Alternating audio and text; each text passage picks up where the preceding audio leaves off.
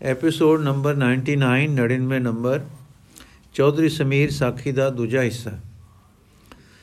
ਇਉਂ ਸੁਰਜੀਤ ਜਿਹਾ ਹੋ ਕੇ ਗਿਆ ਦਰਬਾਰ, ਅੱਗੇ ਬੈਠੇ ਸਨ ਖੁੱਲਾਂ ਦੇ ਸਾਈਂ, ਸੁਰਤਾਂ ਨੂੰ ਜਵਾਲਣ ਹਾਰ, ਹਉਮੈ ਦੇ ਬੰਧਨ ਕੱਟਣ ਹਾਰ, ਪਰ ਸੁੱਚੀ ਸੁਧ ਮੈਂ ਦੇ ਕੇਂਦਰ ਤੇ ਮੈਂ ਨੂੰ ਸਵਮ ਆਧਾਰ ਸਿੱਧਾ ਕਰਕੇ ਖੜਾ ਕਰ ਦੇਣ ਵਾਲੇ, ਬਹਿ ਹੇਠੋਂ ਕੱਢ ਦੇਣ ਵਾਲੇ ਸਾਹਿਬ ਸ੍ਰੀ ਗੁਰੂ ਗੋਬਿੰਦ ਸਿੰਘ ਜੀ ਦੀਵਾਨ ਲੱਗ ਰਿਹਾ ਸੀ। ਸਮੀਰ ਨੇ ਮੱਥਾ ਟੇਕਿਆ।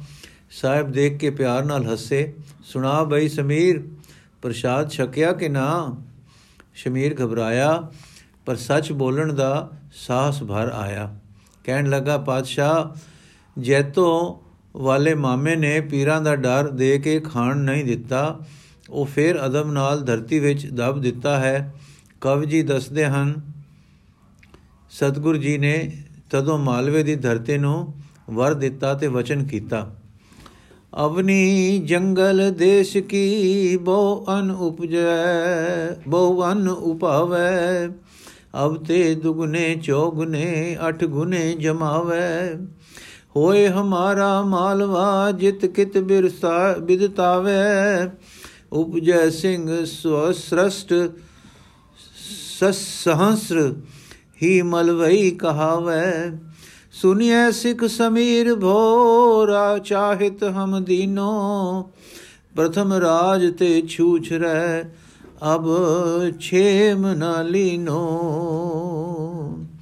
ਕਵੀ ਜੀ ਦੱਸਦੇ ਹਨ ਕਿ ਜਿਸ ਵੇਲੇ, ਇਸ ਵੇਲੇ ਸਤਗੁਰਾਂ ਨੇ ਉਸ ਗੁਲਾਮੀ ਦੇ ਹਲਕਾਰੇ ਆਪਣੇ ਦੀਨੇ ਬੇਦੀਨ ਮਾਮੇ ਨੂੰ ਕਿਹਾ ਕਿ ਉਸ ਨੂੰ ਕਸ਼ਟ ਹੋਏਗਾ, ਕੁਸ਼ਟ ਹੋਏਗਾ। ਉਸ ਨੂੰ ਹੋਇਆ ਤੇ ਉਸ ਦੇ ਵੰਸ਼ ਵਿੱਚ ਹੁਣ ਤੱਕ ਲਾਗ ਚੱਲੀ ਆਉਂਦੀ ਹੈ। ਇਹ ਗੱਲ ਕਵੀ ਜੀ ਨੇ ਆਪ ਸੁਣੀ ਦੱਸੀ ਹੈ। ਇਹ ਵਰ ਜੋ ਮਾਲਵੇ ਦੀ ਧਰਤੀ ਨੂੰ ਹੋਇਆ, ਸਫਲ ਹੋਇਆ। ਜੋ ਹੁਣ ਤਰੀਕਾਂ ਦੀ ਵਿਚਾਰ ਕਰੀਏ ਤਾਂ ਇਹ ਵਰ ਕੋਈ 1760 ਤੋਂ ਮਗਰੋਂ ਤੇ 1765 ਤੋਂ ਪਹਿਲੋਂ ਹੋਇਆ ਨਿਸ਼ਚੈ ਹੈ। ਤਦੋਂ ਮਾਲਵੇ ਵਿੱਚ ਮੋਠ ਬਾਜਰੀ ਹੁੰਦੀ ਸੀ। ਕਵੀ ਸਤੋਖ ਸਿੰਘ ਜੀ ਨੇ ਇਹ ਭਵਿੱਖਤ ਵਾਕ ਜੋ ਸਤਗੁਰਾਂ ਨੇ ਉਚਾਰੇ 1900 ਬਿਕਰਮੀ ਤੋਂ ਪਹਿਲਾਂ ਲਿਖੇ ਹਨ। ਤਦੋਂ ਵੀ ਮਾਲਵਾ ਉਵੇਂ ਸੀ। ਹੁਣ ਮਾਲਵੇ ਵਿੱਚ ਵਾਕ ਪੂਰੇ ਹੋ ਰਹੇ ਹਨ। ਕਾਰਨ ਹੋਈ ਹੈ ਨਹਿਰ। ਨਹਿਰ ਬਣੀ ਹੈ ਰੋਪੜ ਵਾਲੀ। 1882 ਈਸਵੀ ਵਿੱਚ ਅਰਥਾਤ 1939 ਬਿਕਰਮੀ ਵਿੱਚ। ਅਰਥਾਤ ਕਵੀ ਜੀ ਦੇ ਚਲਾਣੇ ਤੋਂ 39 ਬਰਸ ਮਗਰੋਂ। ਸੋ ਸਿੱਧ ਹੋ ਗਿਆ ਕਿ ਕਵੀ ਜੀ ਨੇ ਇਹ ਵਾਕ ਮਾਲਵੇ ਵਿੱਚ ਨਹਿਰਾਂ ਚਲਦੀਆਂ ਤੇ ਨਹਿਰਾਂ ਦੀ ਸ਼ਦਾਬੀ ਤਤ ਕੇ ਨਹੀਂ ਲਿਖੇ। ਨਾ ਕਿਸੇ ਨੇ 1939 ਤੋਂ ਮਗਰੋਂ ਜੋੜੇ ਹਨ, ਕਿਉਂਕਿ 1912 ਤੋਂ 19 ਦੋ ਲਿਖੇ ਨੁਸਖਿਆਂ ਵਿੱਚ ਹਨ। ਇਹ ਵਾਕ ਸ੍ਰੀ ਗੁਰੂ ਜੀ ਨੇ ਪਹਿਲਾਂ ਉਚਾਰੇ, ਪਹਿਲੋਂ ਕਲਮਬੰਦੀ ਹੋ ਗਏ ਤੇ ਮਗਰੋਂ ਨਹਿਰਾਂ ਆਈਆਂ ਤੇ ਵਾਕ ਪੂਰਨ ਹੋਏ। ਇਹ ਪੋਸ਼ੀਨ, ਪੇਸ਼ੀਨ ਗੋਈ ਤੇ ਇਸ ਦੀ ਪੂਰਨਤਾ ਹੁਣ ਇਤਿਹਾਸਿਕ ਸਤਿਅਤਾ ਦਾ ਹੁਕਮ ਰੱਖਦੀ ਹੈ। ਸ਼ਮੀਰ ਦੀ ਸਰਤਲਾ ਸਰਲਤਾ ਤੇ ਸਰਲਤਾ ਪਿਆਰ ਤੇ ਅੰਦਰ ਲੁਕੀ ਬੈਠੀ ਸੁਰਤ ਦੀ ਸਤਿਆ ਨੂੰ ਗੁਰੂ ਜੀ ਪਸੰਦ ਕਰ ਰਹੇ ਸੀ ਅਤੇ ਉਸ ਦੀ ਸੇਵਾ ਭਾਵ ਭਗਤੀ ਉੱਤੇ ਟੁੱਟ ਰਹੇ ਸੀ। ਉਸ ਨੂੰ ਕੁਸੰਗ ਮਾਰ ਰਿਹਾ ਸੀ, ਪਰ ਹੁਣ ਕੁਸੰਗ ਦਾ ਦਬਾਅ ਘਟ ਰਿਹਾ ਸੀ। ਉਸ ਨੂੰ ਸਮਝ ਪੈ ਗਈ ਸੀ ਕਿ ਮਾਮਾ ਧਰਮਹੀਨ ਹੈ ਤੇ ਦਬੇਲ ਸੁਰਤ ਵਾਲਾ ਹੈ। ਉਸ ਨੂੰ ਮਾਮੇ ਦੇ ਈਮਾਨ ਦੀ ਹੀਣਤਾ ਤੇ ਆਪਣੇ ਧਰਮ ਦੀ ਜੀਵਨ ਰੋਹ ਦਾ ਫ਼ਰਕ ਦਿਸਣ ਲੱਗ ਪਿਆ ਸੀ। ਸਤਗੁਰੂ ਜੀ ਨੇ ਉਸ ਨਵੀਂ ਜਿੰਦ ਦਾ ਰੁਮਕਾ ਵਜਦਾ ਸਿਆਣ ਲਿਆ ਸੀ ਤੇ ਇੱਕ ਦਿਨ ਬੋਲੇ, ਸਮੀਰ, ਮੰਗ ਜੋ ਜੀ ਚਾਹੇ, ਤੈਨੂੰ ਮੰਗੀ ਮੁਰਾਦ ਦੇਾਂਗੇ ਸਮੀਰ ਨੇ ਨਿਮਰਤਾ ਨਾਲ ਕਿਹਾ, ਮਿਟੈ 84 ਕੋ ਭ੍ਰਮਣ ਭਵ ਜਲ ਦੁਖਦਾਈ ਸ਼੍ਰੀ ਸਤਗੁਰ ਇਸ ਤਰਾਸ ਤੇ ਲਿਓ ਮੋਏ ਬਚਾਈ। ਸ਼੍ਰੀ ਗੁਰੂ ਜੀ ਸੁਣ ਕੇ ਚੁੱਪ ਹੋ ਗਏ, ਕਿਸੇ ਹੋਰ ਖਿਆਲ ਲੱਗ ਗਏ ਤੇ ਉਹ ਮੰਗ ਵਿੱਚ ਰਹਿ ਗਈ। ਦੋ ਤਰੇ ਦਿਨਾਂ ਬਾਅਦ ਹੋ ਫਿਰ ਕਰੁਣਾ ਧਾਰ ਕੇ ਗੁਰੂ ਜੀ ਨੇ ਸਮੀਰ ਨੂੰ ਉਹ ਗੱਲ ਆਖੀ। ਪਰ ਸਮੀਰ ਨੇ ਫਿਰ ਜਨਮ ਮਰਨ ਤੋਂ ਖਲਾਸੀ ਤੇ ਮੁਕਤੀ ਦਾਨ ਮੰਗਿਆ। ਸਤਗੁਰਾਂ ਨੇ ਤਦ ਕਿਹਾ, ਤੂੰ ਤਾਂ ਕਈ ਜਨਮ ਧਾਰਨੇ ਹਨ। ਤੂੰ ਜਨਮ ਘਨੇਰੇ, ਧਰਨੇ ਹੈ ਭਵਜਲ ਵਿਖੇ, ਕਿਮ ਜਾਹੇ ਨਿਬੇਰੇ।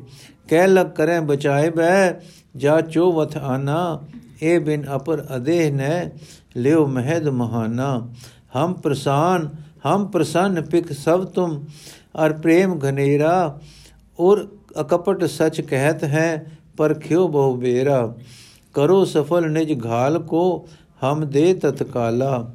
ਪਰ ਸਮੀਰ ਨੇ ਫਿਰ ਇਹ ਕਿਹਾ हे ਸਤਿਗੁਰੂ, ਮੇਰੀ ਭਵ ਬੇੜੀ ਕੱਟ ਦਿਓ ਤੇ ਆਪਣੇ ਨੇੜੇ ਥਾਂ ਬਖਸ਼ੋ। ਮੈਨੂੰ ਹੋਰ ਕੋਈ ਕਾਮਨਾ ਨਹੀਂ ਹੈ। ਇਹ ਸੁਣ ਕੇ ਗੁਰੂ ਜੀ ਫੇਰ ਹੋਰ ਖਿਆਲ ਵਿੱਚ ਪਰਚ ਗਏ। ਇੱਕ ਦਿਨ ਫੇਰ ਵੱਲੋਂ ਬੋਲੇ, ਸਹੀ, ਸਮੀਰ, ਮੰਗ ਲੈ ਕੁਛ। ਸਮੀਰ ਪ੍ਰਭੂ ਜੀ, ਭਵਜਲ ਤੇ ਰੱਖੋ, ਕੱਟ ਦਿਓ 84 ਬੌਰ ਨ ਪਾਵੇਂ ਜਨਮ ਕੋ ਜਮ ਪਰੈ ਨ ਵਾਸੀ। ਸੁਣ ਕੇ ਜਮ ਪਰੈ ਨ ਫਾਸੀ। ਸੁਣ ਕੇ ਹੱਸੇ ਕਿਰਪਾਲ ਜੀ ਤੇ ਕਹਿਣ ਲੱਗੇ, ਚੰਗਾ ਭਾਈ, ਇਹੋ ਕੁਝ ਮਿਲ ਜਾਏਗਾ ਕੱਲ ਸਵੇਰੇ ਆਵੀਂ। ਸਮੀਰ ਵਰਦਾਨ ਲੈ ਕੇ ਘਰ ਗਿਆ। ਚਿਹਰੇ ਦੀ ਪਸੰਦਤਾ ਵੇਖ ਕੇ ਕੁਟਮ ਅਚਰਜ ਸੀ। ਪਰ ਕਿਸੇ ਨੂੰ ਕੀ ਪਤਾ ਕਿ ਇਸ ਨੂੰ ਕੁਝ ਲੱਭ ਪਿਆ ਹੈ ਤੇ ਉਸ ਨੂੰ ਅਜੇ ਆਪੋਂ ਵੀ ਪਤਾ ਨਹੀਂ ਕਿ ਮੈਂ ਕਿੱਥੇ ਕਿੱਥੇ ਕਹਾਂ? ਰਾਤ ਅਨ ਪਾਣੀ ਖਾ ਕੇ ਸਾਰੇ ਸੌਂ ਗਏ। ਸਮੀਰ ਵੀ ਸੌਂ ਗਿਆ। ਕੀ ਦੇਖਦਾ ਹੈ ਕਿ ਮੈਂ ਮਰ ਗਿਆ ਹਾਂ ਤੇ ਸਰੀਰ ਵਿੱਚੋਂ ਨਿਕਲ ਕੇ ਕਿਸੇ ਹੋਰ ਵਿੱਚ ਪੈ ਗਿਆ ਹਾਂ। ਕੋਈ ਚੱਕਰ ਚੱਲ ਰਿਹਾ ਹੈ ਛੇਤੀ ਛੇਤੀ ਕਿ ਜਿਸ ਨਾਲ ਇੱਕ ਸਰੀਰ ਤੋਂ ਦੂਸਰੇ ਦੂਸਰੇ ਤੋਂ ਤੀਸਰੇ ਵਿੱਚ ਪੈਦਾ ਨਿਕਲਦਾ ਹੈ, ਪੈਂਦਾ ਨਿਕਲਦਾ ਹਾਂ। ਕਈ ਇਹੋ ਜਿਹੇ ਪ੍ਰਵੇਸ਼ ਤੇ ਨਿਕਾਸ ਦੇਖ ਕੇ ਅਖੀਰ ਉਹ ਕਿਸੇ ਗਰੀਬ ਚੰਡਾਲ ਦੇ ਘਰ ਜਾ ਜਮਿਆ। ਉੱਥੇ ਉਹ ਪਲਿਆ, ਵੱਡਾ ਹੋਇਆ, ਵਿਆਹਿਆ, ਪੁੱਤਰ ਜਨਮੇ। ਵੱਡ ਪਰਿਵਾਰੀ ਹੋ ਗਿਆ, ਦੇਸ਼ ਵਿੱਚ ਫਿਰ ਕਾਲ ਪੈ ਗਿਆ। ਅਨ ਪਾਣੀ ਤੋਂ ਤੰਗ ਆ ਕੇ ਸਮੀਰ ਸੁਪਨੇ ਵਿੱਚ ਹੀ ਬਨ ਨੂੰ ਚਲਾ ਗਿਆ, ਜਿੱਥੇ ਪੀਲੂ ਫਲ ਰਹੇ ਸਨ। ਉੱਥੇ ਹੁਣ ਨਿਰਬਾਹ ਹੋ ਪਿਆ। ਪੀਲੂ ਰਜਵੇਂ ਮਿਲਣ ਲੱਗ ਗਏ। ਇੱਕ ਦਿਨ ਇੱਕ ਵੱਡੇ ਪੁਰਾਣੇ ਪੀਲੂ ਤੇ ਚੜ ਕੇ ਸਮੀਰ ਪੀਲੂ ਖਾਂਦਾ ਤੇ ਹੇਠਾਂ ਬੱਚਿਆਂ ਨੂੰ ਸੱਟਦਾ ਸੀ ਕਿ ਪੀਲੂ ਦਾ ਡਾਲ ਟੁੱਟ ਗਿਆ ਤੇ ਹੇਠਾਂ ਆ ਪਿਆ। ਸੱਟ ਲੱਗੀ ਤੇ ਜਾਗ ਖੁੱਲ ਗਈ। ਕੀ ਦੇਖਦਾ ਹੈ ਕਿ ਨਾ ਤਾਂ ਵੋਟੀ ਹੈ, ਉਹ ਨਾ ਹਨ ਉਹ ਬੱਚੇ, ਨਾ ਉਹ ਬੰਨ ਤੇ ਪੀਲੂ। ਪਰ ਮੂੰਹ ਵਿੱਚ ਪੀਲੂ ਦਾ ਸਵਾਦ ਹੈ। ਅਚਰਜ ਹੋ ਉਠਿਆ, ਫਿਰ ਦੀਵਾਨ ਵਿੱਚ ਜਾਣ ਲਈ ਤਿਆਰ ਹੋਣ ਦਾ ਉਦਮ ਕੀਤਾ। ਦਾਤਣ ਕਰਨ ਬੈਠਾ ਤਾਂ ਮੂੰਹ ਵਿੱਚੋਂ ਦੰਦਾਂ ਵਿੱਚ ਫਸੀਆਂ ਪੀਲੂ ਵੀ ਨਿਕਲੇ, ਨਿਕਲਣ। ਸੋਚੋ ਇਹ ਕੀ ਵਰਤੀ। ਜੋ ਡਿੱਠਾ ਸੀ, ਸੋ ਸੁਪਨ, ਸੁਪਨਾ ਬੀਤ ਗਿਆ, ਪਰ ਜੋ ਇਹ ਸੁਪਨਾ ਸੀ, ਤਾਂ ਇਹ ਬੀਜ ਕਿੱਥੋਂ ਆ ਗਏ? ਮੈਂ ਮੈਂ ਰਾਤ ਪੀਲੂ ਖਾਦੇ ਨਹੀਂ, ਪੀਲੂ ਦੀ ਬੁੱਤ, ਰੁੱਤ ਨਹੀਂ। ਅਚਰਜ ਹੁੰਦਾ ਤਿਆਰ ਹੋ ਕੇ ਦੀਵਾਨ ਵਿੱਚ ਪਹੁੰਚਾ ਇਉਂ ਸਤਗੁਰ ਨੇ ਸਮੀਰ ਨੂੰ ਚਿੰਤਾ ਵਿੱਚ ਦੇਖ ਕੇ ਆਖਿਆ, ਸਮੀਰ, ਚਿੰਤਾ ਨਾ ਕਰ, ਭਲਾ ਹੋਇਆ ਹੈ। ਭਲੇ ਪਰ ਕੀ ਸੋਚ? ਸਮੀਰ ਨੇ ਕਿਹਾ हे ਪ੍ਰਭੂ ਜੀ, ਅਚਰਜ ਹਾਂ ਕਿ ਸੀ ਤਾਂ ਸੁਪਨਾ, ਪਰ ਬੀਜੇ ਬੀਜ ਪ੍ਰਤਕ ਕਿਕੂ ਆ ਗਏ। ਇਹ ਸੁਪਨ ਸੀ ਕਿ ਪ੍ਰਤਕ ਸਤਗੁਰੂ ਫਰਮਾਇਆ, ਸਮੀਰ ਪ੍ਰਤਕ ਵੀ ਸੀ ਕਿਉਂਕਿ ਦੁੱਖ ਜੋ ਤੂੰ ਪਾਏ ਉਸ ਦੀ ਪੀੜਾ ਤੈਨੂੰ ਹੋਈ। ਜੋ ਪੀੜਾ ਕਿ ਤੂੰ ਚਾਹੇ ਸੁਪਨੇ ਵਿੱਚ ਭੋਗੀ, ਪਰ ਉਸ ਵੇਲੇ ਪ੍ਰਤੱਖ ਭੋਗੀ। ਸੁਪਨਾ ਵੀ ਸੀ, ਪਰ ਸੁਪਨਾ ਸੀ ਕਾਲ ਵਿੱਚ। ਹਾਂ, ਕਾਲ ਅਲਪ ਹੋ ਗਏ ਹੋ ਗਿਆ ਹੋ ਗਿਆ। ਨੀਂਦਰ ਦੇ ਵਕਤ ਵਿੱਚ ਲੰਘ ਗਿਆ। ਤੇਰੇ ਕਰਮ ਜਾਲ ਨੇ ਤੇਰੇ ਲਈ ਇਹ ਕੁਝ ਰਚ ਰੱਖਿਆ ਸੀ। ਹਾਂ, ਤੇਰੇ ਵਾਕ, ਤੇਰੇ ਕਰਮ, ਤੇਰੇ ਖਿਆਲ ਤੇਰੇ ਲਈ ਇਹ ਕੁਝ ਰਚ ਰਹੇ ਸਨ। ਜਿਸ ਦੇ ਵਿੱਚ ਦੀ ਤੂੰ ਲੰਘਣਾ ਸੀ, ਦੀਰਘ ਕਾਲ। ਸੋ ਤੈਨੂੰ ਲੰਘਾ ਦਿੱਤਾ ਅਲਪ ਕਾਲ ਵਿੱਚ। ਤੇ ਕਰਮ ਦਾ ਫਲ ਭੁਗਤ ਗਿਆ ਏ ਤੈਨੂੰ ਪ੍ਰਤੱਖ ਵਾਂਗੂ ਪੀੜਾ ਵੀ ਦੇ ਗਿਆ। ਪਰ ਉਸ ਪ੍ਰੇਮ ਨੇ ਜੋ ਤੂੰ ਕੀਤਾ, ਉਸ ਭਾਉ ਭਗਤੀ ਨੇ ਜੋ ਤੂੰ ਕਮਾਈ, ਉਸ ਮਿਹਰ ਨੇ ਜੋ ਤੇਰੇ ਤੇ ਹੋਈ, ਉਸ ਭੋਗ ਨੂੰ ਸਮੇਂ ਵਿੱਚ ਅਲਪ ਕਰ ਦਿੱਤਾ। ਸੁਪਨਾ ਹੋ ਲੰਘ ਗਿਆ। ਭਰਮ ਦਾ ਫਲ ਤੇ ਮਿਹਰ ਦਾ ਸਦਕਾ ਦੋਏ ਮਿਲ ਕੇ ਸੰਪੂਰਨ ਹੋ ਗਏ। ਪੀਲੂ ਬੀਜ ਤੇਰੇ ਨਿਸ਼ਚੈ ਲੈ ਰਹੀਆਂ ਸਨ ਕਿ ਉਸ ਸੁਪਨ ਵਿੱਚ ਸੁਪਨ ਪ੍ਰਤੱਖ ਦਾ ਮਾਮਲਾ ਤੈਨੂੰ ਨਿਰਾ ਵਖਲਾ ਨਾ ਵਾਸੇ, ਪਰ ਨੇਚੇ ਹੋ ਜਾਏ ਕਿ ਉਹ ਸੱਚਮੁੱਚ ਵੀ ਸੀ। ਹੁਣ ਮੇਰ ਦਾ ਸਦਕਾ ਉਸ ਪਦ ਦੀ ਪ੍ਰਾਪਤੀ ਤੈਨੂੰ ਹੋਈ, ਜਾਣ ਕੇ ਜਿਸ ਨੂੰ ਜੋਗੀ ਭਾਲਦੇ ਹਨ, ਦੁਰਲਭ ਪਦ ਜੋਗਿਨ ਕੇ ਸੋ ਪ੍ਰਾਪਤ ਹੋਵੇ ਭਵਜਲ ਦਿਓ ਤਰਾਏ ਕਰ ਨੇ ਸੰਕਟ ਜੋਵੇਂ। ਇਸ ਵੇਲੇ ਦਿਆਲਪੁਰੇ ਦਾ ਇੱਕ ਤ੍ਰਿਖਾਣ ਪਾਸ ਬੈਠਾ ਸੀ। ਉਹ ਸਾਰੀ ਗੱਲਬਾਤ ਸੁਣ ਕੇ ਪ੍ਰੇਮ ਦੇ ਘਰ ਚੜ ਗਿਆ ਅਤੇ ਬੇਬਲ ਹੋ ਕੇ ਚਰਨਾਂ ਨੂੰ ਲਿਪਟ ਗਿਆ, ਪਾਤਸ਼ਾਹ, ਮੇਰੀ ਵੀ ਭਵ ਬਾਦਾ ਹਰੋ। ਉਸ ਮੇਰਾ ਵਾਲੀ ਛੇਨ ਵਿੱਚ ਜਦੋਂ ਦਿਆਲ ਜੀ ਕਿਰਪਾ ਦੇ ਘਰ ਵਿੱਚ ਆਏ ਹੋਏ ਸਨ, ਹਸ ਬੋਲੇ, ਅੱਛਾ ਭਾਈ, ਤੂੰ ਵੀ ਨਿਕਟਵਰਤੀ ਹੈ ਤੇ ਅਤ ਪ੍ਰੇਮ ਵਿੱਚ ਹੈ, ਤੂੰ ਵੀ ਸਮੀਰ ਦੇ ਨਾਲ ਪ੍ਰਾਣ ਤਿਆਗੇਗਾ, ਤੇਰੇ ਵੀ ਬੰਧਨ ਕੱਟ ਗਏ, ਤੂੰ ਵੀ ਸਾਡੇ ਪਾਸ ਅਪੜੇਗਾ। ਇਹ ਵਾਕ ਸੁਣ ਕੇ ਹੁਣ ਦੋਹਾਂ ਦੇ ਕਪਾਟ ਖੁੱਲ ਗਏ ਤੇ ਉਹ ਗਤੀ ਹੋ ਗਈ ਜੋ ਜੋ ਜੀਵਨ ਮੁਕਤਾਂ ਦੀ ਹੁੰਦੀ ਹੈ। ਇਸ ਪ੍ਰਸੰਗ ਵਿੱਚ ਉਹ ਅਸੂਲ ਸਤਿਗੁਰੂ ਜੀ ਦਾ ਨਿਰੂਪਣ ਹੋਇਆ ਹੈ ਜੋ ਆਦ ਤੋਂ ਹੈ ਸੀ ਕਿ ਸਤ ਜਗਿਆਸੂ ਦੀ ਸੇਵਾ ਤੇ ਨਾਮ ਦੇ ਪ੍ਰੇਮ ਰੰਗ ਨਾਲ ਅਤੇ ਸਤਿਗੁਰ ਦੀ ਮਿਹਰ ਉਪਰੋਂ ਪੈ ਜਾਣ ਨਾਲ ਕਰਮ ਦਗਦ ਹੁੰਦੇ ਹਨ। ਕਰਮ ਨਾ, ਜਾਲ ਅਮਿਟ ਤੇ ਅਟਲ ਨਿਯਮ ਨਹੀਂ। ਕਰਮ ਦਾ ਫਲ ਹੈ, ਪਰ ਕਰਮ ਆਦ ਅੰਤ ਕਾਲ ਅੰਤ, ਆਦ ਅੰਤ ਵਾਲਾ ਹੋਣ ਕਰਕੇ ਤਰੁੱਟ ਸਕਦਾ ਹੈ। ਯਥਾ ਲੋਕਾਂ ਲੋਕਾਂ ਮਤ ਕੋ ਫੱਕੜ ਪਾਏ, ਲਖ ਮੜਿਆਂ ਕਰ ਏਕ ਠੈ ਏਕ ਰਤੀ ਲੈ ਭਾਏ। ਸਤਗੁਰੂ ਨਾਨਕ ਦੇਵ ਜੀ ਦੀ ਸਾਖੀ ਮੋਹਰਾਂ ਤੋਂ ਕੋਲੇ ਹੋਣ ਦੀ, ਸੂਲੀ ਤੋਂ ਸੂਲ ਹੋਣ ਦੀ, ਪੰਜਵੇਂ ਪਾਤਸ਼ਾਹ ਵੇਲੇ ਮੰਡੀ ਦੇ ਰਾਜੇ ਦਾ ਪ੍ਰਸੰਗ, ਦਸਵੇਂ ਪਾਤਸ਼ਾਹ ਜੀ ਦੇ ਹਜ਼ੂਰ ਕਾਜ਼ੀ ਦੀਨ ਨਾਲ ਕੋਤਕ, ਤੇ ਇੱਥੇ ਇਹ ਵਾਰਤਾ ਸਭ ਉਸੇ ਅਸੂਲ ਦੇ ਪ੍ਰਤੀਪਾਦਕ ਹਨ ਕਿ ਕਰਮ ਹੈ, ਭੋਗਣਾ ਪੈਂਦਾ ਹੈ, ਪਰ ਕਰਮ ਬਖਸ਼ਿਆ ਵੀ ਜਾਂਦਾ ਹੈ। ਕਿਉਂਕਿ ਕਰਮ ਅਨਾਦ ਤੇ ਅਨੰਤ ਨਹੀਂ, ਜਿਵੇਂ ਸ੍ਰੀ ਗੁਰੂ ਗ੍ਰੰਥ ਜੀ ਦਾ ਵਾਕ ਹੈ। ਸਭ ਜਬ ਕਿਛ ਨਾ ਸਿਓ, ਤਬ ਕਿਆ ਕਰਤਾ ਕਮਨ ਕਰਮ ਕਰ ਆਇਆ ਕਰਮ ਬਦ ਤੁਮ ਜਿਉ ਕਹਿਤ ਹੋ ਕਰਮ ਹੈ ਕਿਨ ਜਿਉ ਦੀਨ ਰੇ। ਕਰਮ ਜੀਵ ਨੇ ਸਰੀਰ ਧਾਰ ਕੇ ਕੀਤੇ ਹਨ, ਆਦ ਵਿੱਚ ਕਰਮ ਕਰਕੇ ਜੀਵ ਸਰੀਰ ਵਿੱਚ ਨਹੀਂ ਸੀ ਆਇਆ। ਸੋ ਹੱਦ ਮਿਤ ਵਾਲੇ ਦੇ ਕਰਮ ਅਮਿਤ ਤੇ ਅਵਿਨਾਸ਼ ਨਹੀਂ ਹੋ ਸਕਦੇ, ਉਹ ਮਿਟਦੇ ਹਨ। ਜੋ ਚੀਜ਼ ਮਿਟਦੀ ਹੈ ਉਹ ਕਈ ਕਾਰਨਾਂ ਦੇ ਅਧੀਨ ਕਦੀ, ਕਦੇ ਹੌਲੀ, ਕਦੇ ਮੰਝਲੀ ਚਾਲ ਨਾਲ ਚਾਲ ਨਾਲ ਤੇ ਕਦੇ ਤੁਰਤ ਚਾਲ ਨਾਲ ਮਿਟ ਸਕਦੀ ਹੈ।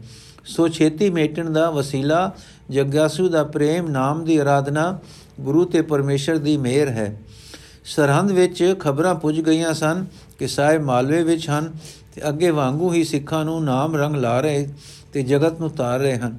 ਇਹ ਖਬਰ ਵੀ ਕੰਨੇ ਸਨੇ ਉੱਥੇ ਹੁਣ ਲੱਗ ਪਈ ਸੀ ਕਿ ਸਤਗੁਰਾਂ ਨੇ ਫਰਮਾਇਆ ਹੈ ਕਿ ਸਰਹੰਦ ਦੀ ਇੱਟ ਨਾਲ ਇੱਟ ਖੜਕੇਗੀ। ਸ਼ਰਧਾਵਾਨ ਸੁਣ ਕੇ ਸਮਝਦੇ ਸਨ ਕਿ ਇਹ ਗੱਲ ਵਰਤੇਗੀ।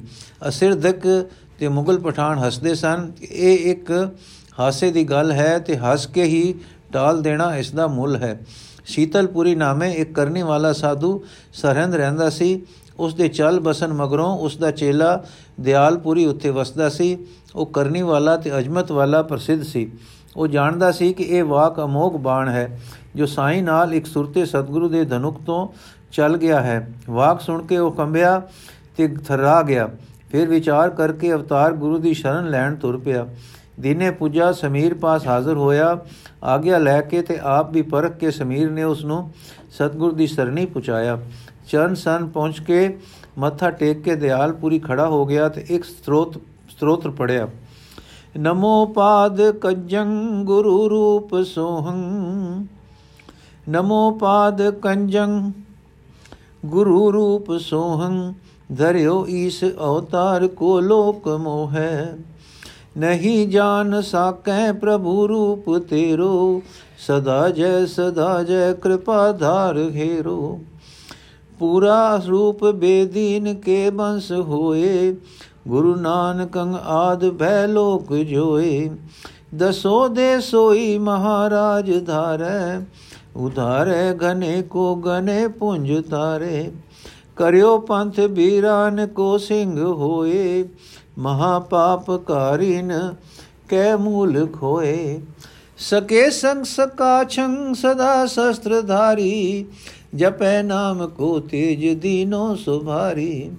ਨਹੀਂ ਪੰਥ ਐਸੇ ਕਬੈ ਅਗਰ ਹੋਇਓ ਦੁਹੂ ਲੋਕ ਮੈਂ ਸ਼ੋਕ ਦਾਸਾਨ ਹੋਇਓ ਮਹਾ ਤੇਜ ਧਾਰੀ ਮਹਾ ਉਜਵੰਤੇ ਮਹਾ ਕਾਜਕਾਰੀ ਮਹਾ ਸ਼ਸਤਰ ਹੰਤੇ ਅਰੇ ਕੌਣ ਆਗੇ ਤਿਹੂ ਲੋਕ ਮਾਹੀ ਰਖੋ ਦਾਸ ਲਾਜੈ ਮਿਟੈ ਧੁੰਦ ਜਾਹੀ ਮਹਾ ਮਾਰ ਸੋਹੰ ਅਹੋ ਪਖ ਪਖ ਰਾਜੰ ਸਦਾ ਜੈ ਸਦਾ ਜੈ ਸਦਾ ਸ੍ਰੇ ਸਾਜੰ। ਛਕੇ ਛੈਲ ਛਾਜੇ ਛਬੰਗ ਛੇਤਰ ਛਤਰੀ, ਛਮਾ ਛੇਮ ਛੰਨੀ ਛੁਬੈ ਛੋਬ ਅਤਰੀ। ਮਲ ਛਾਨ ਲਛਾਨ ਭੈ, ਮਲ ਛਾਨ ਲਛਾਨ ਛੈ ਰਛ ਸਵਛੰ। ਲਸੋ ਬੀਰ ਰੂਪੰ ਬਸੋ ਦਾਸ ਬਛੰ। ਸਰੂਪੰ ਅਨੂਪੰ ਮਹਾਭੂਪ ਭੂਪੰ, ਉਧਾਰੋ ਪ੍ਰਭੂ ਜੋ ਪਰੈ ਮੋਹ ਕੂਪੰ। ਨਿਸ਼ੇਸ਼ੰ ਦਿਨੇਸ਼ੰ ਜਲੇਸ਼ੰ ਧਨੇਸ਼ੰ, ਰਹਿ ਬੀਚ ਆਗਿਆ ਸੁਆਦੰ ਸੁਰੇਖੰ। ਭਗੰ ਪੰਕ ਪ੍ਰੇਮ ਪਾਗੇ ਪਰੇ ਹੈ, ਜਹ ਨਾਮ ਭੈ ਸਿੰਧ ਤੇਈ ਤਰੇ ਹੈ। ਅਮੇ ਅਮੰਦੰ, ਮੁਕੰਦੰ, ਬਿਲੰਦੰ, ਅਨੰਦੰ ਨਮੋ ਹੋ ਮੇਰੀ ਕਰੋ ਹਾਥ ਬੰਧੰ ਅਮੰਦੰ ਮੁਕੰਦੰ ਬਿਲੰਦੰ ਅਨੰਦੰ ਨਮੋ ਹੋ ਮੇਰੀ ਕਰੋ ਹਾਥ ਬੰਧੰ ਇਹ ਆਪਣੇ ਰੂਹਾਨੀ ਸਰੂਪ ਦੀ ਮਹਿਮਾ ਤੇ ਸਰੀਰ ਧਾਰ ਕੇ ਕੀਤੇ ਕੋਤਕਾਂ ਦਾ ਜਸ ਸੁਣ ਕੇ ਸ੍ਰੀ ਗੁਰੂ ਜੀ ਮੁਸਕਰਾਏ ਤੇ ਕਹਿਣ ਲੱਗੇ ਦਿਆਲਪੁਰੀ ਕੌਣ ਕਾਜ ਆਏ ਸਾਧੂ ਨੇ ਚਰਨ ਫੜ ਕੇ ਬਿਨੈ ਕੀਤੀ ਪਾਤਸ਼ਾਹ ਭਾਰੇ ਪਾਪੀ ਹਾਂ ਕਿ ਸਾਡੇ ਸ਼ਹਿਰ ਘੋਰ ਅਤਿਆਚਾਰ ਹੋਇਆ ਤੇ ਅਸੀਂ ਸੇਵਾ ਨਾ ਕਰ ਸਕੇ ਆਪ ਜਾਣਦੇ ਹੀ ਹੋ ਕਿ ਅਸੀਂ ਕੀ ਹਾਂ ਤੇ ਕੀ ਕਰ ਸਕਦੇ ਹਾਂ। ਸੁਣਿਆ ਹੈ ਕਿ ਅਮੋਗ ਬਾਣ ਵਰਗਾ ਵਾਕ ਹੋ ਗਿਆ ਹੈ ਕਿ ਸਰਹੰਦ ਦੀ ਇਟ ਨਾਲ ਇਟ ਖੜਕੇਗੀ। ਇਹ ਵਾਕ ਟਲਣਾ ਨਹੀਂ। ਚਾਹੋ ਇਹ ਸ਼੍ਰੀ ਜੀ ਨੇ ਹੋਣਹਾਰ ਕਹੀ ਹੈ ਚਾਹੋ ਆਪ ਨੇ ਕਹੀ ਹੈ ਤੇ ਇਸ ਨੇ ਹੋਣਹਾਰ ਹੋ ਜਾਣਾ ਹੈ। ਪਾਤਸ਼ਾਹ ਇਹ ਮਾਇਆ ਮਦ ਮਤਾ ਪਰ ਸਾਈ ਸਰਨ ਪ੍ਰਾਪਤੀ ਦੇ ਤਰਲੇ ਲੈਣ ਵਾਲਾ ਦਾਸ ਵੀ ਉੱਤੇ ਵਸਦਾ ਹੈ। ਮੇਰ ਕਰੋ ਤਾਂ ਇਹ ਸਨਮੁਖ ਦਾਸ ਦੀ ਇਟ ਨਾਲ ਇਟ ਨਾ ਖੜਕੇ। ਇਹ ਸੁਣ ਕੇ ਸਤਿਗੁਰੂ ਜੀ ਦਾ ਰੰਗ ਪਲਟਿਆ, ਪਹਿਲਾਂ ਲਾਲ ਸੁਹਾ, ਫਿਰ ਮ੍ਰਿਦੁਲ ਕਪਾਈ ਹੋ ਕੇ ਹਵਾ ਪਿਆਜੀ ਆਭਾ ਵਿੱਚ ਟਿਕ ਗਿਆ ਤੇ ਵਿੱਚ ਲਸ ਵਜੇ, ਨਿੰਬਲ ਅਮਰਾਂ ਤੇ ਨੀਲੰਗੂ ਵਨ ਦੀ। ਫਿਰ ਆਪ ਮੁਸਕਰਾਏ ਤੇ ਬੋਲੇ, ਸਾਧ ਰਾਮ, ਤੈਨੂੰ ਬਖਸ਼ਿਆ। ਤੇਰੇ ਬਖਸ਼ੇ, ਜਾ ਸੰਖ ਵਜਾ ਜਿੱਥੋਂ ਤੱਕ ਤੇਰੇ ਸੰਖ ਦੀ ਧੁਨ ਪਹੁੰਚੇਗੀ, ਉੱਥੋਂ ਤੱਕ ਸਰਨ ਦੀ ਇਟ ਨਾਲ ਇਟ ਨਾ ਖੜਕੇਗੀ। ਦਿਆਲਪੁਰ ਨੇ ਚਰਨਾ ਤੇ ਸ਼ੀਸ਼ ਧਰਿਆ, ਧੰਨਵਾਦ ਕੀਤਾ। ਰਸਨਾ ਰਸਨਾ ਨਾਲ ਕਹਿ ਕੇ ਨੈਣਾ ਨਾਲ ਰੋਕੇ ਲੂਆਂ ਨਾਲ ਕੰਬ ਕੇ, ਮਨ ਨਾਲ ਸ਼ੁਕਰ ਦੇ ਵਲਵਲੇ ਵਿੱਚ ਸਾਕੇ, ਜਾ ਕੇ ਆਤਮਾ ਨਾਲ ਸੁਖੀ ਹੋ ਕੇ, ਫਿਰ ਆਗਿਆ ਲੈ ਕੇ ਸਰਹੰਦ ਗਿਆ ਤੇ ਸੰਖ ਵਜਾਇਆ। ਕੋਹਾਂ ਵਿੱਚ ਵਸਦਾ ਸਰਹੰਦ ਹੁਣ ਉਤਨਾ ਬਾਕੀ ਹੈ ਜਿਤਨਾ ਦਿਆਲਪੁਰੀ ਨੇ ਬਚਾ ਲਿਆ। ਹੁੰਦੇ ਹੁੰਦੇ ਗੱਲ ਵਜ਼ੀਰ ਖਾਂ ਪਾਸ ਅਪੜ ਗਈ ਸੀ ਕਿ ਗੁਰੂ ਜੀ ਚਮਕੌਰ ਯੁੱਧ ਵਿੱਚ ਸ਼ਹੀਦ ਨਹੀਂ ਹੋਏ, ਰਾਤ ਨਿਕਲ ਗਏ ਸਨ। ਇਹ ਸੁਧ ਤਦੋਂ ਆਪਣੀ ਸੀ ਜਦੋਂ ਕਿ ਆਪ ਮਾਲਵੇ ਆ ਗਏ ਸਨ। ਫਿਰ ਨਵਾਬ ਨੇ ਸੁਣਿਆ ਕਿ ਕਿਤੇ ਛਿਪ ਰਹੇ ਹਨ। ਹੁਣ ਜੋ ਸੋ ਆਪਣੀ ਕੇ ਉਹ ਛਿਪੇ ਕਿਤੇ ਨਹੀਂ, ਦੀਨੇ ਵਿੱਚ ਪ੍ਰਕਟ ਰੂਪ ਵਿੱਚ ਪ੍ਰਚਾਰ ਕਰ ਰਹੇ ਹਨ ਨਾਮ ਦਾ। ਨਿਰਭੈ ਵਿਚਰਦੇ ਹਨ ਤੇ ਉਹੀ ਠਾਠ ਬਾਠ ਹੈ, ਉਹੀ ਦਮ ਖਮ ਹੈ। ਸੁਣ ਕੇ ਉਸ ਦੇ ਪਾਪ ਕੰਬੇ ਝੂਠੀਆਂ ਕੀਤੀਆਂ ਸੁਗੰਧਾਂ ਨੇ ਉਸ ਨੂੰ ਡਰਾਇਆ, ਮਾਸੂਮਾਂ ਦੇ ਕਤਲ ਕਰਨ ਦੇ ਘੋਰ ਪਾਪ ਨੇ ਲਰਜਾ ਦਿੱਤਾ ਕਿ ਗੁਰੂ ਜੀ ਕਦੇ ਵੱਡੇ ਅਤਿਆਚਾਰ ਬਖਸ਼ਣਗੇ ਨਹੀਂ। ਗੁਰੂ ਕਾ ਜੀਵਨ ਉਸ ਨੂੰ ਕੰਡੇ ਵਾਂਗੂ ਨਹੀਂ, ਪਰ ਨਟਸਾਲ ਵਾਂਗੂ ਚੁੱਭਣ ਤੇ ਦਸਕਾ ਮਾਰਨ ਲੱਗਾ। ਲੱਗਾ ਜੋੜ ਤੋੜ ਸੋਚਣ, ਉਹ ਦੇਵੀ ਸ਼ਰੀਰ ਨੂੰ ਸਮਾਪਤ ਕਰਨ ਦੇ। ਸਭ ਤੋਂ ਪਹਿਲਾ ਹੀਲਾ ਇਹ ਚੰਗਾ ਲੱਗਾ ਕਿ ਚੌਧਰੀ ਸਮੀਰ ਦੇ ਨਾਮ ਹੁਕਮ ਭੇਜੇ ਕਿ ਉਹ ਗੁਰੂ ਜੀ ਨੂੰ ਬਨ ਕੇ ਉਸ ਪਾਸ ਘਲ ਦੇਵੇ। ਆਪਣੇ ਰਾਜ ਮਦ ਵਿੱਚ, ਆਪਣੇ ਬਲ ਤੇ ਅਭਿਮਾਨ ਵਿੱਚ ਇਹ ਜਾਤਾ ਕਿ ਚੌਧਰੀ ਹੁਕਮ ਸੁਣ ਕੇ ਕੰਬੇਗਾ ਤੇ ਫੌਰਨ ਘਲ ਦੇਵੇਗਾ। ਜਦ ਮੈਂ ਸਾਹਿਬਜ਼ਾਦਿਆਂ ਵਾਂਗੂ ਸਾਹਿਬ ਜੀ ਦਾ ਵੀ ਸਰਿੰਦ ਦੇ ਵਿੱਚ ਸਿਰ ਕਲਮ ਕਰ ਲਵਾਂਗਾ, ਹਾਂ ਉਸਨੇ ਕਈਆਂ ਦੇ ਸਿਰ ਧੜ ਤੋਂ ਜੁਦਾ ਕੀਤੇ ਸੇ। ਇਹ ਇੱਕ ਅਚਰਜ ਭੁਲੇਵਾ ਹੈ ਕਿ ਇਤਿਹਾਸ ਵਿੱਚ ਜਰਵਾਣਿਆਂ ਦੇ ਅੰਤ ਪੜ ਸੁਣ ਕੇ ਵੀ ਕਾਲਮ, ਜ਼ਾਲਮ, ਹਾਕਮ ਤੇ ਜਰਵਾਣੇ ਪਾਤਸ਼ਾਹ ਨੇ ਕਦੇ ਅਕਲ ਨਹੀਂ ਸਿੱਖੀ। ਜਦ ਕਦੇ ਇੱਥੇ ਹੀ ਇੰਜੇ ਹੀ ਇਵੇਂ ਹੀ ਹੋਇਆ ਹੈ ਕਿ ਜਰਵਾਣਿਆਂ ਦੇ ਪਾਪੀ ਜੀਵਨਾਂ ਨੂੰ ਸਾਈ ਨੇ ਜ਼ੋਰ ਵਾਲੇ ਪੈਦਾ ਕਰਕੇ ਹੀ ਦੰਡਿਆ ਹੈ। ਉਹਨਾਂ ਨੇ ਆਪ ਇਤਿਹਾਸ ਤੋਂ ਸਬਕ ਨਹੀਂ ਸਿੱਖਿਆ। ਜਦੋਂ ਸ਼ਮੀਰ, ਲਖਮੀਰ ਭਰਾਵਾਂ ਦੇ ਨਾਮ ਪਰਵਾਨਾ ਪੁੱਜਾ ਕਿ ਗੁਰੂ ਨੂੰ ਪਕੜ ਕੇ ਫੌਰਨ ਮੇਰੇ ਪਾਸ ਗੱਲ ਦਿਓ ਤਾਂ ਸੁਣ ਕੇ ਆਪੋ ਵਿੱਚ ਸਲਾਹ ਕੀਤੀ ਉਹਨੇ, ਸਮੀਰ ਦਾ ਭਰੋਸਾ ਹੁਣ ਅਹਲ ਹੋ ਚੁੱਕਾ ਸੀ, ਉਸ ਵਿੱਚ ਮਰਦਉ ਪੈਦਾ ਹੋ ਗਿਆ ਸੀ। ਉਹ ਜੋ ਮਾਮੇ ਦੇ ਲਿਹਾਜ਼ ਤੋਂ ਤੇ ਪੀਰਾਂ ਦੇ ਭੈ ਕਰਕੇ ਡਰਦਾ ਸੀ, ਹੁਣ ਸੀਸ ਦੇਣ ਨੂੰ ਕੁਝ ਸ਼ੈ ਨਹੀਂ ਸਮਝਦਾ। ਉਸ ਦੇ ਅੰਦਰ ਜਾਗਰਤ ਹੈ ਆਤਮਕ, ਜਿਸ ਨੇ ਸਾਈ ਨਾਲ ਲਿਵ ਬਖਸ਼ੀ ਹੈ। ਜਾਗਰਤ ਹੈ ਇਖਲਾਕੀ, ਜਿਸ ਨੇ ਸੱਚ ਦਾ ਪਿਆਰ ਦਿੱਤਾ ਹੈ। ਜਾਗਰਤ ਹੈ ਵੀਰ ਰਸੀ, ਜਿਸ ਨੇ ਅਣਕ ਗੈਰਤ, ਸਵੈ ਸਤਕਾਰ ਤੇ ਆਪੇ ਦਾ ਮਾਨ ਬਖਸ਼ਿਆ ਹੈ। ਅਭਿਮਾਨ ਰੂਪੀ ਸਵੈ ਸਤਕਾਰ ਤਾਂ ਨਾ ਪਰ ਸੁੱਚੀ ਸ਼ਖਸੀਅਤ ਦਾ ਸਵੈ ਸਤਕਾਰ। ਤ੍ਰਿਸ਼ਨਾ ਰਹਿਤ ਮਨ ਕੁਰਬਾਨੀ ਵਾਲਾ, ਫਿਰ ਸੁਧ ਆਪੇ ਦੇ ਕੇਂਦਰ ਤੇ ਟਿਕਣ ਵਾਲਾ। ਮਨ ਹੈ ਹੁਣ ਸਮੀਰ ਦਾ ਜਾਗਿਆ ਤੇ ਜਿਉਂਦਾ ਮਨ। ਸੋ ਸਮੀਰ ਨੇ ਜਵਾਬ ਲਿਖਵਾ ਗਲਿਆ ਤੇ ਬਰਾਵਾ ਨੇ ਵੀ ਕਹਿ ਦਿੱਤਾ, ਠੀਕ ਹੈ। ਜਵਾਬ ਇਹ ਸੀ, ਮੇਰੇ ਪਾਸ ਮੇਰੇ ਦੀਨ ਦੇ ਹਾਦੀ ਟਿੱਕੇ ਹੋਏ ਹਨ। ਦੀਨ ਦੇ ਹਾਦੀਆਂ ਦੀ ਇੱਜ਼ਤ ਉਵੇਂ ਹੈ ਜਿਵੇਂ ਆਪ ਆਪਣੇ ਪੀਰਾਂ ਪੈਗੰਬਰਾਂ ਦੀ ਕਰੋ। ਮੇਰੇ ਗੁਰੂ ਕਿਸੇ ਦੇ ਦਰੋਹੀ ਨਹੀਂ। ਉਹ ਸਭ ਨੂੰ ਪਿਆਰ ਕਰਦੇ ਹਨ। ਇਸ ਕਰਕੇ ਮੈਂ ਮਜਬੂਰ ਹਾਂ, ਖਿਮਾ ਕਰਨੀ। ਇਹ ਉੱਤਰ ਆਏ ਅਦੀਏ ਨੂੰ ਦੇ ਕੇ ਸਮੀਰ ਨੇ ਟੋਰਿਆ, ਜੋ ਇਹ ਸੋਏ ਵੀ ਲਿਖਾ ਲਿਆਇਆ ਸੀ ਕਿ ਨਵਾਬ ਨੇ ਫੌਜ ਤਾਂ ਤਿਆਰ ਕਰ ਰੱਖੀ ਰੱਖੀ ਹੈ, ਪਰ ਅਜੇ ਟੋਰਨ ਵਿੱਚ ਕੁਝ ਸੋਚ ਕਰ ਰਿਹਾ ਹੈ। ਇਧਰ ਗੁਰੂ ਜੀ ਵੱਲੋਂ ਤਿਆਰੀ ਵਧੇਰੇ ਜੋਰ ਜੋਰ ਨਾਲ ਆਰੰਭ ਹੋ ਗਈ। ਜੋ ਜੰਗ ਆ ਪਏ ਤੇ ਜਵਾਬ ਦਿੱਤਾ ਜਾ ਸਕੇ। ਨਵੇਂ ਸਿਰੇ ਸਮਾਨ ਆਦਮੀ ਤਿਆਰ ਕਰਨੇ ਤੇ ਪਦਾਰਥ ਸਿਰੇ ਚਾੜਨੇ ਆਦ ਕੰਮ ਮੁਸ਼ਕਲ ਸਨ, ਪਰ ਉਹ ਅਹਿਲ ਅਜਵੇਂ ਮਨ ਵਾਲੇ ਸੂਰਮੇ ਉਸ ਉਸੇ ਰੰਗ ਵਿੱਚ ਫਿਰ ਲੱਗੇ ਹੋਏ ਸਨ। ਹੁਣ ਇਹ ਵਾਕਿਆ ਤੋਂ ਸਮਝ ਆ ਜਾਂਦੀ ਹੈ ਕਿ ਗੁਰੂ ਜੀ ਨੇ ਕਿਸ ਤਰ੍ਹਾਂ ਦੇ ਸਵੈ ਸਤਕਾਰ ਵਾਲੇ ਤੇ ਸੱਚ ਉੱਤੇ ਟਿਕਣ ਵਾਲੇ ਬੰਦੇ ਰਚ ਦਿੱਤੇ ਸੇ। ਉਹ ਸਮੀਰ ਜੋ ਮਾਮੇ ਤੋਂ ਝਕਦਾ ਘੋੜੇ ਤੇ ਚੜ ਕੇ ਫੇਰਨ ਮਾਤਰ ਦੀ ਖੇਚਲ ਨਹੀਂ ਕਰ ਸਕਦਾ, ਜੋ ਉਸ ਦੇ ਲਿਹਾਜ਼ ਤੇ ਪੀਰਾਂ ਦੀ ਖਫਗੀ ਤੋਂ ਡਰਦਾ ਪ੍ਰਸ਼ਾਦ ਜ਼ਮੀਨ ਵਿੱਚ ਨਪਦਾ ਹੈ, ਅੱਜ ਇਹਨਾਂ ਉੱਚ ਸਰਤਾਂ ਦੇ ਤਾਣ ਵਾਲੇ ਮਨ ਦਾ ਮਾਲਕ ਹੋ ਗਿਆ ਹੈ ਕਿ ਸਰਨ ਦੇ ਨਵਾਬ ਨੂੰ ਨਿਧੜਕ ਪਰ ਬੁੱਧੀਮਤਾ ਦਾ ਜਵਾਬ ਦਿੰਦਾ ਹੈ, ਜਾਣਦਾ ਹੈ ਕਿ ਨਵਾਬ ਜਿਆ ਪਵੇ ਜੇ ਆ ਪਵੇ ਤਾਂ ਧਨ ਧਾਮ ਚੌਧਰ ਨਹੀਂ ਰਹਿ ਸਕਦੇ, ਪਰ ਹੁਣ ਸੂਰਤ ਨੂੰ ਪਰਵਾਹ ਨਹੀਂ। ਸਮੀਰ ਗੁਰੂ ਪ੍ਰੇਮ ਵਿੱਚ ਹੈ, ਉਸ ਦੀ ਸੂਰਤ ਲਿਵ ਵਿੱਚ ਹੈ। ਇੱਕ ਪਾਸੇ ਸਮੀਰ ਸੰਤ ਹੈ, ਅਕਾਲ ਪੁਰਖ ਨੂੰ ਪ੍ਰਾਪਤ। ਦੂਸਰੇ ਪਾਸੇ ਸੂਰਮਾ ਹੈ, ਅਭੈ ਵਿਚਾਲੇ ਸੁੱਤੇ ਵਿਰਾਗ ਹੈ, ਮਾਲ ਤੋਂ, ਜਾਨ ਤੋਂ, ਸੰਬੰਧੀਆਂ ਤੋਂ। ਸਭ ਕੁਝ ਪਾਸ ਹੈ, ਪਰ ਕਮਲ ਵਾਂਗੂ ਜਲ ਵਿੱਚ ਅਲੇਪ ਖੜਾ ਹੈ ਸਮੀਰ। ਲੋੜ ਪਵੇ ਤਾਂ ਸਭ ਕੁਝ ਅਰਪਣ ਹੈ, ਨਾ ਪਵੇ ਤਾਂ ਵਿੱਚ ਬੈਠਾ ਹੈ। ਜਿਵੇਂ ਮੁਰਗਾਬੀ ਹੈ, ਜੋ ਹੈ ਤਾਂ ਨਦੀ ਵਿੱਚ, ਪਰ ਅਭਿਜ। ਜਿਸ ਦਿਨ ਆਵੇ ਆਏ ਸਨ ਗੁਰੂ ਜੀ, ਦੀਨੇ ਸਮੀਰ ਸਮੀਰ ਸੀ, ਸੂਰਮਾ। ਪਰ ਖਲੋਤੀ ਹੋਈ ਸਮੀਰ ਵਾਂਗੂ, ਹੁਣ ਸਮੀਰ ਹੈ। ਸੂਰਮਾ, ਪਰ ਵੇਗ ਨਾਲ ਵਗ ਰਹੀ ਸਮੀਰ ਵਾਂਗੂ। ਜਿਸ ਵਿੱਚ ਬਲ ਹੁੰਦਾ ਹੈ, ਜਹਾਜ਼ ਟੋਰ ਸਕਣ ਦਾ। ਜਿਸ ਵਿੱਚ ਤਾਣ ਹੁੰਦਾ ਹੈ, ਰੁਖ ਤੋੜ ਦੇਣ ਦਾ। ਜਿਸ ਵਿੱਚ ਸਤਿਆ ਹੁੰਦੀ ਹੈ, ਕਦੇ ਅਟਾਰੀਆਂ ਡੇਕ ਦੇਣ ਦੀ ਵੀ। ਬੜਾ ਜਲ ਖੜਾ ਜਲ ਵੀ ਜਲ ਹੈ, ਪਰ ਕਾਂਗਾ ਵਾਲਾ ਜਲ ਵੀ ਜਲ ਹੈ। ਸਮੀਰ ਸਮੀਰ ਹੀ ਹੈ। ਪਰ ਪਹਿਲਾ ਸਮੀਰ ਖੜਾ ਜਲ ਸੀ, ਹੁਣ ਸਮੀਰ ਕਾਂਗਾ ਭਰੀ ਠਾਠਾ ਮਾਰਦੀ, ਜਿਉਂਦੀ, ਸੂਕਦੀ ਮਦ ਭਰੀ ਨਦੀ ਦਾ ਜਲ ਹੈ ਬਲਵਾਨ। ਹਾਂ ਜਿਉ ਇੱਕ ਪਾਸੇ ਪਰੰਗਤ ਹੈ, ਦੂਸਰੇ ਪਾਸੇ ਤਾਰਨਹਾਰ ਹੈ। ਜਗਤ ਖੇਲ ਵਿੱਚ ਉਸਨੇ ਹਉਮੈ ਜਿੱਤੀ ਹੈ, ਪਰ ਅਮੁੜ ਹੈ। ਫਿਰ ਵਿਰਾਗਵਾਨ ਹੈ ਤੇ ਸਰਵੰਸ ਵਾਰਨਹਾਰ ਹੈ। ਤਿਸਨਾ ਰਹਿਤ ਕੰਮਾਂ ਲਈ, ਭਲੇ ਲਈ, ਦੁੱਖ ਹਰਨ ਲਈ ਤੇ ਸੁਖ ਦੇਣ ਲਈ। ਦਰਸ਼ਨ ਸਿੱਖ, ਇਹ ਛੋਟਾ ਜਿਹਾ ਗੀਤ ਹੈ।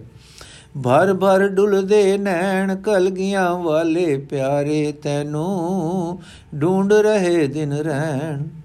ਭਰ ਭਰ ਡੁੱਲਦੇ ਨੈਣ ਕਲਗੀਆਂ ਵਾਲੇ ਪਿਆਰੇ, ਤੈਨੂੰ ਢੂੰਡ ਰਹੇ ਦਿਨ ਰਹਿਣ। ਆਵਾਰੀ ਹੁਣ ਪਾ ਜਾਈ ਫੇਰਾ ਆਵਾਰੀ ਹੁਣ ਪਾ ਜਾਈ ਫੇਰਾ, ਹੋਰ ਨਿਓ ਹੁਣ ਹੁੰਦਾ ਜੇਰਾ। ਇਕ ਜਾ ਕੇ ਦੀ ਕਰ ਮੇਰਾ ਮਤ, ਬਿਨ ਦਰਸ਼ਨ ਨਹੀਂ ਚੈਨ, ਭਰ ਭਰ ਡੁੱਲਦੇ ਨੈਣ। ਕਲਗੀਆਂ ਵਾਲੇ ਪਿਆਰੇ, ਤੈਨੂੰ ਢੂੰਡ ਰਹੇ ਦਿਨ ਰਹਿਣ। ਢੂੰਡ ਰਹੇ ਦਿਨ ਰਹਿਣ, ਭਰ ਭਰ ਡੁੱਲਦੇ ਨੈਣ। ਅਗਲੀ ਸਾਖੀ ਹੈ ਜੀ ਜਫਰਨਾਮਾ। ਇਹ ਜਫਰਨਾਮਾ ਦਾ ਵਿਸਤਾਰ ਵੀ ਇਸ ਸਾਖੀ ਵਿੱਚ ਹੈ। ਉਹ ਵਿਸਤਾਰ ਪੜਨ ਵਿੱਚ 2 ਦਿਨ ਲੱਗਣਗੇ। ਉਸ ਤੋਂ ਪਹਿਲੇ ਦਾ ਸ਼ੁਰੂ ਦਾ ਹਿੱਸਾ ਅਸੀਂ ਪੜ ਲਾਂਗੇ ਅੱਜ। ਜ਼ਫਰਨਾਮਾ। ਹੁਣ ਜੋ ਮਾਛੀਵਾੜੇ ਤੋਂ ਗਲਿਆ ਗੁਰੂ ਜੀ ਦਾ ਖਤ ਮਿਲ ਗਿਆ ਹੈ, ਦੇਖੋ ਪਿੱਛੇ ਸਫਾ 108 ਇਸ ਤੋਂ ਸਹੀ ਹੁੰਦਾ ਹੈ ਕਿ ਦੀਨੇ ਬੈਠੇ ਆਪ ਔਰੰਗਜ਼ੇਬ ਦਾ ਜਵਾਬ ਉਡੀਕ ਰਹੇ ਸੇ ਕਿ ਜਦੋਂ ਨਵਾਬ ਸਰਹੰਦ ਦਾ ਸੁਨੇਹਾ ਸਮੀਰ ਲਖਮੀਰ ਭਰਾਵਾਂ ਨੂੰ ਪੁੱਜਾ ਕਿ ਗੁਰੂ ਜੀ ਨੇ ਮੇਰੇ ਪਾਸ ਪਹੁੰਚਾ ਦਿਓ ਹੁਣ ਕੋਈ ਪਾਸਾ ਬਾਕੀ ਨਾ ਰਹਿ ਗਿਆ ਕਿ ਇਸ ਨੇ ਵਾਰ ਕਰਨਾ ਹੈ। ਇਸ ਲਈ ਗੁਰੂ ਜੀ ਨੇ ਸੈਨਾ ਜੋੜਨ ਦਾ ਉਦਮ ਹੋਰ ਤ੍ਰਿਖਾ ਕਰ ਦਿੱਤਾ। ਉਧਰੋਂ ਦੱਖਣ ਤੋਂ ਭਾਈ ਦਇਆ ਸਿੰਘ ਜੀ ਦੇ ਕਾਸਦ ਪਹੁੰਚ ਗਏ। ਸੋ ਜਾਪਦਾ ਹੈ ਕਿ ਔਰੰਗਜ਼ੇਬ ਦੀਆਂ ਹੋਰ ਪੁੱਛਾਂ ਆਦ ਦੇ ਉੱਤਰ ਲੈਣ ਆਏ ਸੀ। ਤਦ ਸਤਗੁਰਾਂ ਨੇ ਇੱਕ ਹੋਰ ਖਤ ਗਲਿਆ, ਖਤ ਲਿਖਿਆ, ਜ਼ਫਰਨਾਮਾ ਕਰਕੇ ਪ੍ਰਸਿੱਧ ਹੈ। ਖਿਆਲ ਪੈਂਦਾ ਹੈ ਕਿ ਉਸ ਉਹ ਕਾਸਦ ਇਹ ਖਤ ਲੈ ਕੇ ਦੱਖਣ ਨੂੰ ਗਏ ਹਨ। ਇਸ ਦੀ ਅਸਲ ਕਾਪੀ ਦਾ ਤਾਂ ਪੱਕਾ ਪਤਾ ਅਜੇ ਨਹੀਂ ਪਿਆ ਪਰ ਜੋ ਉਤਾਰੇ ਗੁਰਮੁਖੀ ਅੱਖਰਾਂ ਵਿੱਚ ਮਿਲਦੇ ਹਨ ਉਹਨਾਂ ਵਿੱਚ ਜ਼ੁਬਾਨ ਫਾਰਸੀ ਹੋਣ ਕਰਕੇ ਬਹੁਤ ਭੁੱਲਾਂ ਪੈ ਗਈਆਂ ਹਨ ਇਸ ਪੱਤਰ ਦਾ ਨਾਮ ਆਪਨੇ ਜ਼ਫਰਨਾਮੇ ਧਰਿਆ ਜਿਸ ਦਾ ਅਰਥ ਹੈ ਵਿਜੇ ਦਾ ਪੱਤਰ ਦੇਖੋ ਚੜ੍ਹਦੀਆਂ ਕਲਾਂ ਦੇ ਸਾਈਂ ਦਾ اخلاقی ਆਦਰਸ਼ ਜ਼ਫਰਨਾਮੇ ਇਸ ਦਾ ਨਾਮ ਇਸ ਕਰਕੇ ਧਰਿਆ ਕਿ ਗੁਰੂ ਸਾਹਿਬ ਦੀ ਜੀ ਇਸ ਵਿੱਚ ਆਪਣੀ ਫਤਿਹ ਦੱਸ ਰਹੇ ਹਨ ਤੇ ਇਸ ਵਿੱਚ ਇਹ ਨੇਮ ਦੱਸ ਰਹੇ ਹਨ ਕਿ اخلاقی ਹਾਰ ਅਸਲੀ ਹਾਰ ਹੈ ਤੇ ਇਸ ਹਾਰ ਨਾਲ ਅੰਤ ਸਰੀਰਕ ਹਾਰ ਹੋ ਜਾਂਦੀ ਹੈ ਔਰੰਗਜ਼ੇਬ ਦੀ ਹਾਰ ਹੋਈ ਹੈ ਜਿਸ ਨੇ ਤੇ ਜਿਸ ਤੇ ਜ਼ਿੰਮੇਦਾਰ ਅਹੁਦੇਦਾਰਾਂ ਨੇ اخلاق ਦਾ ਖੂਨ ਕੀਤਾ ਹੈ ਸੋਹਾ ਖਾ ਕੇ ਤੋੜੀਆਂ ਤੇ ਆਪਣੇ ਆਚਰਣ ਨੂੰ ਗਿਰਾਇਆ ਹੈ ਉਸ ਵੇਲੇ ਜਗਤ ਨੂੰ ਦਿਸਦਾ ਹੋ ਕਿ ਖਾਲਸੇ ਜੀ ਦੀ ਹਾਰ ਹੋਈ ਹੈ ਪਰ ਨਹੀਂ ਔਰੰਗਜ਼ੇਬ ਦੀ ਉਹ ਹਾਰ ਸੀ ਤੇ ਖਾਲਸੇ ਜੀ ਦੀ ਜਿੱਤ ਸੀ। ਹਾਰ ਜਿੱਤ ਤੇ ਉਸ ਵੇਲੇ ਅੰਗੂਰ ਫੁੱਟੇ ਸੇ, ਵਿੱਚ ਗੱਲ ਕੁਝ ਸਮੇਂ ਦੀ ਸੀ। ਸਮਾਂ ਪਾ ਕੇ ਉਹ ਹਾਰ ਜਿੱਤ ਵੱਲ ਦੀ ਸੂਰਤ ਵਿੱਚ ਮੂਰਤੀਮਾਨ ਹੋ ਗਈ। ਤੁਰਕ ਰਾਜ ਸਮਾਪਤ ਹੋ ਗਿਆ ਤੇ ਖਾਲਸੇ ਦਾ ਰਾਜ ਪੰਜਾਬ ਵਿੱਚ ਕਾਮਯਾਬ ਹੋ ਗਿਆ। ਕਈ ਵਾਰ ਹਾਰ ਜਿੱਤ ਨੂੰ ਸਮਝਣਾ ਮੁਸ਼ਕਲ ਹੋ ਜਾਂਦਾ ਹੈ, ਪਰ ਜਦੋਂ ਇਖਲਾਕੀ ਮੂਲ ਪਾਇਆ ਜਾਏ ਤਾਂ ਠੀਕ ਠੀਕ ਪਤਾ ਲੱਗਦਾ ਹੈ, ਬੇਸ਼ੱਕ ਝੂਠ ਫਰੇਬ ਦਗੇ ਚਾਲਾਂ ਕਾਮਯਾਬ ਹੁੰਦੇ ਹਨ। ਪਰ ਅੰਤ ਸਤ ਦੀ ਜੈ ਹੁੰਦੀ ਹੈ। ਸਤ ਦੀ ਜੈ ਕਿਤੇ ਹਾਰ ਹੋਵੇ ਤਾਂ ਅਸਤ ਦੀ ਜੈ ਤੋਂ ਉਹ ਕੀਮਤੀ ਹੁੰਦੀ ਹੈ।